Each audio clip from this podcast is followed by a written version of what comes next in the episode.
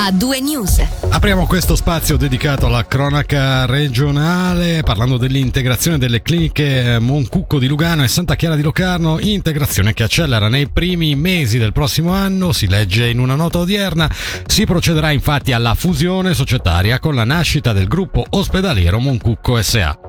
Grazie all'integrazione, viene sottolineato, le prestazioni ad oggi offerte unicamente in una delle due sedi in futuro saranno presenti almeno a livello ambulatoriale anche nell'altra. Inoltre a Moncuco il gruppo investirà nella chirurgia oncologica, nella geriatria e nell'immunoreumatologia, mentre alla Santa Chiara l'accento sarà messo sulla chirurgia ginecologica, sulla senologia e sulla chirurgia della colonna vertebrale. Ci dice di più Mauro Dell'Ambrogio, presidente del consiglio di amministrazione della clinica luganese Moncucco, al quale abbiamo chiesto innanzitutto come mai si è deciso di velocizzare il processo di fusione. Essendo la proprietà delle due cliniche la medesima, si trattava di trovare la soluzione organizzativa più efficace, quindi c'è la fusione tra le due cliniche che però continuano ad operare ciascuna sotto il proprio marchio come finora. Che cosa cambia dalla situazione attuale a livello di prestazioni? Nulla, sostanzialmente c'è un miglioramento delle possibilità di collaborazione tra i medici e generalmente tra i servizi delle due cliniche, quindi le prestazioni vengono potenziate, migliorate, però fondamentalmente i mandati di prestazione e l'attività svolta dalle due cliniche restano quelle come finora. In particolare a livello di prestazioni a Moncucco e rispettivamente a Santa Chiara, in cosa si investirà? L'investimento, come sempre in questi casi, avviene sia sulle strutture eh, edili ma anche sulle macchine, sulla possibilità di svolgere diagnosi e terapie nuove, quindi diciamo che per ogni settore medico sono previsti degli investimenti, dei miglioramenti come già credo sia il caso per le cliniche attuali.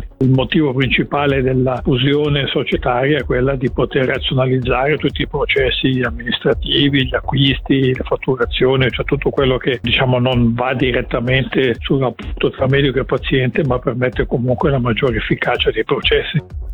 Voltiamo pagina e di stamattina la notizia che la conferenza dei governi dei cantoni alpini chiede maggiore sostegno contro il lupo. In particolare il governo ticinese solleciterà Berna per ridurre il grado di protezione della specie. È quanto richiesto dalla mozione interpartitica Salviamo l'allevamento ovicaprino in Ticino che è stata accolta a grande maggioranza ieri in serata dal Gran Consiglio. La mozione con primo firmatario Sam Genini propone anche tutta una serie di altre misure per migliorare la tutela degli allevatori dal grande predatore. Ci spostiamo nel grigione italiano, Guido Schenini di Civica Rore e, o Giampiero Raveglia di 6535 insieme, il nuovo sindaco di Roveredo sarà uno di loro. È infatti scaduto ieri il termine per depositare le liste in vista delle elezioni comunali del prossimo 23 ottobre. Raveglia si candida solo per la carica di sindaco. Guido Schenini, ex sindaco, è invece in lizza per, anche per il municipio insieme ad altri sei candidati. Ora la cronaca giudiziaria sarebbero almeno due le allieve finite nel mirino del direttore di una scuola media luganese arrestato a inizio settembre perché sospettato di abusi. Il 39enne, come anticipato ieri dalla RSI, avrebbe ammesso di aver avuto rapporti completi con una ragazza di età inferiore a 16 anni. Secondo le testimonianze raccolte dalla regione, però, l'uomo avrebbe anche toccato un'altra giovane, anche lei sotto i 16 anni. Andiamo a Locarno, lunedì 26 settembre si deciderà se acquistare o meno l'area interna della rotonda di Piazza Castello, attualmente di proprietà del cantone. Il credito di 310.000 franchi richiesto dal municipio con l'operazione sarà infatti all'ordine del giorno della prossima seduta del Consiglio Comunale. In discussione ci sarà anche la procedura di valorizzazione della rotonda di Locarno, per la quale il municipio ha previsto di investire 140.000 franchi, un credito eccessivo secondo la Commissione della gestione che nel suo rapporto ha proposto quindi di dimezzarlo. Sempre lunedì il Consiglio Comunale di Locarno si esprimerà sulla pianificazione del comparto di Santa Caterina, designato ad ospitare il nuovo Museo Cantonale di Storia Naturale. Progetto di cui torneremo a parlare nella seconda ora di A2 News con Valerie Camponovo della Commissione del Piano Regolatore. Parliamo ora di viabilità e traffico sulla 2. Il consigliere nazionale della Lega dei Ticinesi Lorenzo Quadri ha infatti presentato una mozione al Consiglio federale per l'apertura tutto l'anno, quando serve anche in settimana, della corsia di uscita preferenziale Airolo Passi.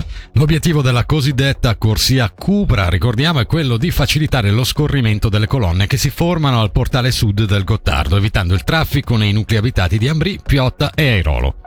Nella sua versione definitiva il progetto mira alla creazione di una bretella che aggiri l'area di servizio di Salvedro. L'inizio dei lavori è previsto per il 2024 ma la mozione di Quadri chiede che questi vengano anticipati.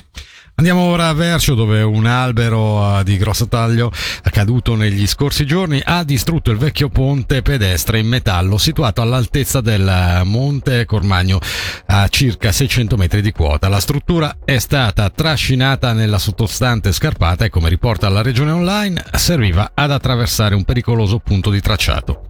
Infine parliamo di crisi energetica. Il municipio di Capriasca, così come già fatto da altri comuni ticinesi, ha deciso di spegnere gradualmente l'illuminazione pubblica di notte a partire dal primo di ottobre.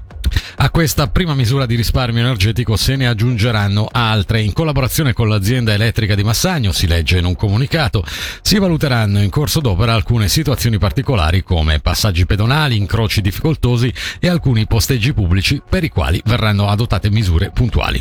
Si conclude qui la prima ora di A2 News, sincronizziamo gli orologi perché tra poco inizierà la seconda ora e intanto ci ascoltiamo American Boy. A2 News.